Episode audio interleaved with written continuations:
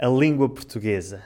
A sexta língua mais falada no mundo por número de falantes nativos, espalhada pela Europa, África, Ásia e, claro, América do Sul. Uma língua românica com uma fonética complexa, influenciada por línguas de todos os continentes e com uma sonoridade muitas vezes definida como um russo bêbado a tentar falar espanhol. Vunhi chivonha panimaitsia.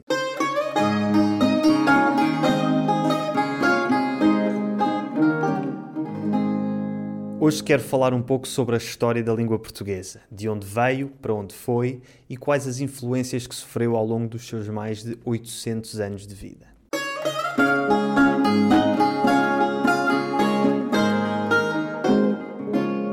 Tudo começou, como acho que todos sabemos, com o Reino, depois República e depois Império Romano, em que a língua oficial era o latim. Quando digo latim, estou a falar desta língua de forma muito geral porque o Reino de Roma foi fundado em 753 a.C. e o Império Romano de Ocidente caiu no século V depois de Cristo. Ou seja, estamos a falar de um período de cerca de 1200 anos durante o qual o latim sofreu muitas alterações e a língua que se falava na altura da fundação do Reino de Roma era certamente bastante diferente daquela que se falava no século V, quando o Império Romano caiu. Para além de sofrer alterações com o passar dos séculos, o latim também se foi alterando ao se propagar geograficamente pela Europa e Ásia e outros continentes, a quando da expansão do Império Romano. Os vários dialetos de latim falados nas províncias romanas ocidentais eram conhecidos no seu conjunto como latim vulgar, e foi desses vários dialetos de latim vulgar que nasceram, que se desenvolveram as línguas românicas que conhecemos hoje. Atualmente, as mais faladas dessas línguas são o espanhol, o português, o francês e o italiano, e aproveito para vos lembrar que comecei com a Helena, a Elisa e o Davide um projeto nestas quatro línguas chamado Liga Românica. Na Liga Românica fazemos lives no Twitch em que falamos sobre línguas românicas, cada um na sua língua românica, e temos convidados que falam outras línguas românicas. Podem ver-nos em direto no Twitch todas as quartas-feiras às 6 da tarde ou então ver as lives em diferido no YouTube, no canal Liga Românica. Voltando à nossa história, depois da queda do Império Romano de Ocidente, novas fronteiras foram sendo desenhadas e alteradas ao longo dos séculos, e com elas os vários tipos de latim vulgar foram evoluindo de formas diferentes e ganhando nomes diferentes. Na Península Ibérica desenvolveram-se várias línguas, as chamadas línguas ibero-românicas, uma das quais se desenvolveu no noroeste da península, onde atualmente está o norte de Portugal e a Galiza,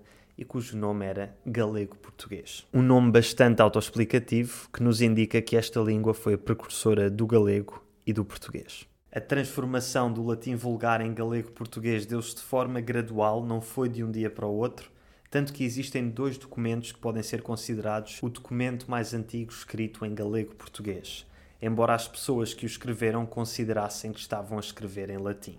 Estes documentos são a Carta de Fundação da Igreja de Lardosa do século IX e a Notícia de Fiadores do século XII. Também é difícil precisar quando é que o galego e o português se transformaram em duas línguas diferentes, e é até possível argumentar que só são consideradas línguas diferentes por questões geopolíticas e de fronteiras e não necessariamente linguísticas.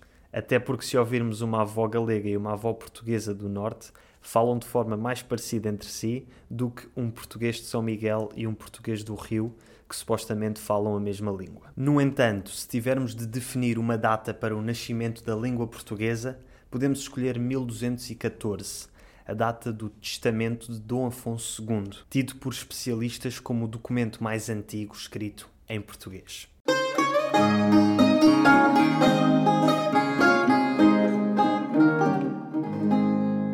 Seu nascimento no século XII, o Reino de Portugal foi se expandindo para o sul, conquistando terras aos muçulmanos, o que culminou na conquista do Algarve em 1249.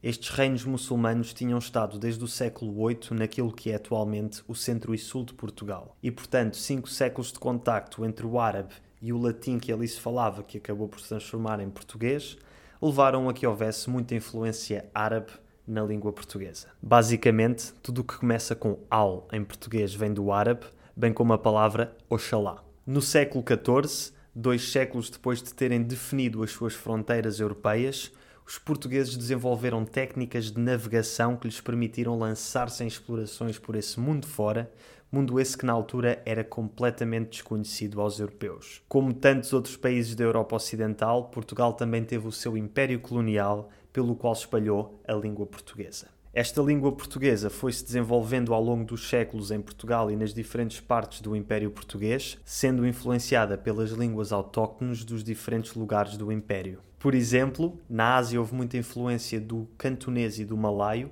havendo ainda hoje em dia um crioulo minoritário chamado patuá. Em África, o português foi influenciado pelas línguas bantas, que ainda hoje são faladas como primeira língua por uma grande parte da população de países como Angola e Moçambique. E no Brasil houve influência de muitas línguas indígenas tupi-guaranis, que nos deram sobretudo muitos nomes da fauna e flora tropical, bem como o termo usado para nos referirmos às pessoas do Rio, carioca. O mais engraçado é que depois os regionalismos de cada continente se influenciaram uns aos outros e influenciaram também o português standard. É graças à influência asiática que dizemos chá e não te ou té ou algo parecido. É graças à influência africana que temos palavras como bué e á em Portugal e palavras como moleque ou samba no Brasil e é graças à influência sul-americana que temos jacarés, cajus, pipocas, etc. O Brasil tornou-se independente em 1822, enquanto que os restantes países e regiões do ex-Império Português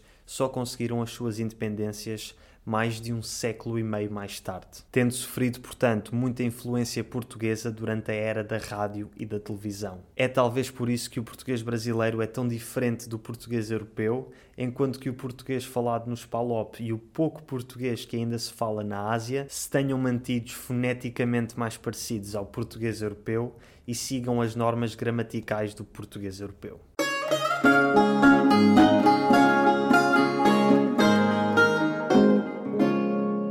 E é esta a história muito breve da língua portuguesa, espero que tenham gostado. E já que acabámos a falar de fonética, quero anunciar aqui que estou neste momento a desenvolver um curso de pronúncia. Eu criei este canal para tentar colmatar a falta de conteúdos online de ensino de português europeu e agora estou finalmente a trabalhar numa ideia que já tinha algum tempo, que é um curso de pronúncia de português europeu.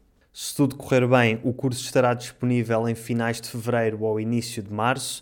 E se estiverem interessados, não se preocupem, porque quando sair eu vou pôr links por tudo quanto é sítio. Resta-me só agradecer aos meus patrons que me apoiam incansavelmente todos os meses e também às pessoas que me apoiaram com doações de PayPal no último mês, que foram as seguintes: Peter Etlinger, Michael Dawson, Karen Sheriff, Hajer Kader, Christophe Pouls, Paul Krishika, Brian Beers, Juan Marcos Del Valle, Oltrich Dina, Russell Schickerling, Matteo Fabiani, Marcelo Tapia. Muito obrigado e até à próxima.